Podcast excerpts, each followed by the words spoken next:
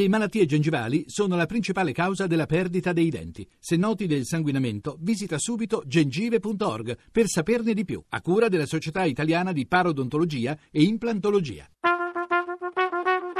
Tra poco in edicola.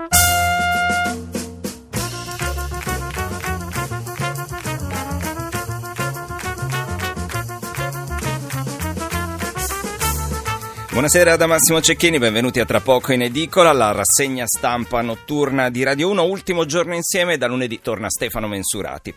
Subito le coordinate per mettervi in collegamento con noi e partecipare alla trasmissione, se volete chiamarci il numero verde è 800 050578, se invece volete inviarci un messaggio sms potete farlo al 335 699 2949.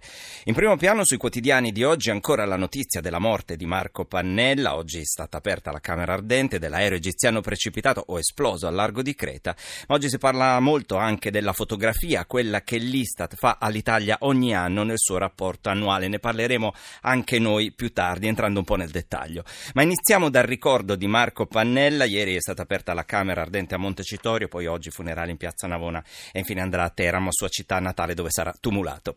La stampa, questo è il titolo d'apertura, Pannella, l'ultima lettera al Papa sui migranti. Il riferimento è una lettera lettera di cui si parlerà molto, di cui si parla molto sui quotidiani oggi e che ve la faremo ascoltare anche noi letta così come ve l'abbiamo proposta alla GR1 delle 19. L'unità, ciao Francesco, ti voglio bene, l'ultima lettera di Pannella è per il Papa. In migliaia per l'addio a Marco, una lunga fila da mattina a sera per andare a salutare per l'ultima volta Marco Pannella a Montecitorio e spunta la sua lettera a Papa Bergoglio. Il fatto quotidiano, Pannella è il mistero della croce. Monsignor Paglia dice Marco convertito resta un segreto. Giampiero Calapà scrive: Ho preso in mano la croce che portava Monsignor Romero e non riesco a staccarmene. Firmato Marco Pannella. Questo è il post scriptum della lettera composta il 22 aprile dal vecchio leone radicale, da sempre anticlericale, e inviata a Papa Francesco. Una, una conversione mentre le forze cominciavano ad abbandonarlo. Certe cose devono rimanere segrete, riferisce Vincenzo Paglia, vescovo di Terni e patriarca della comunità di Sant'Egidio. L'opinione Opinione Pannella i riconoscimenti tardivi, titolo a tutta pagina, grande partecipazione alla Camera ardente del leader radicale da parte non solo degli amici e delle persone comuni, ma anche di quanti si sono ben guardati in passato di chiedere tra l'altro la sua nomina a senatore a vita. Il giornale, titolo critico, firmato da Paolo Guzzanti, Pannella santo ma anche tiranno e opportunista, non solo elogi, scrive Guzzanti in prima pagina in colonna sul giornale. E ancora il sole 24 ore, Pannella la lettera al Papa, caro Francesco, ti ti voglio bene. C'è il testamento spirituale di Marco Pannella nell'ultima lettera scritta a Papa Francesco, oggi funerali del leader radicale, ancora ieri lunghe code davanti alla Camera Ardente a rendere omaggio anche le più alte cariche dello Stato. E come dicevamo, Pannella è abruzzese, allora il centro quotidiano dell'Abruzzo scrive così: Addio a Pannella, grande abruzzese, l'Italia si commuove, se ne va un pezzo di storia con le sue mille battaglie. Un mago visionario, sempre in movimento, è il commento, l'editoriale firmato da Vittorio Emiliani. Il dubbio scrive che voleva Pannella amnistia in migliaia alla Camera Ardente, oggi funerali a Piazza Navona. La lettera del leader radicale al Papa, caro Francesco, io amo il tuo Vangelo.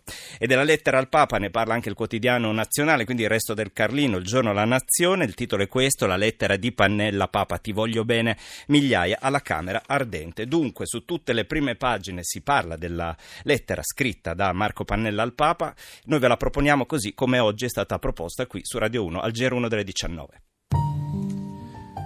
Caro Papa Francesco, ti scrivo dalla mia stanza all'ultimo piano, vicino al cielo, per dirti che in realtà ti stavo vicino, a Lesbo, quando abbracciavi la carne martoriata di quelle donne, di quei bambini e di quegli uomini che nessuno vuole accogliere in Europa.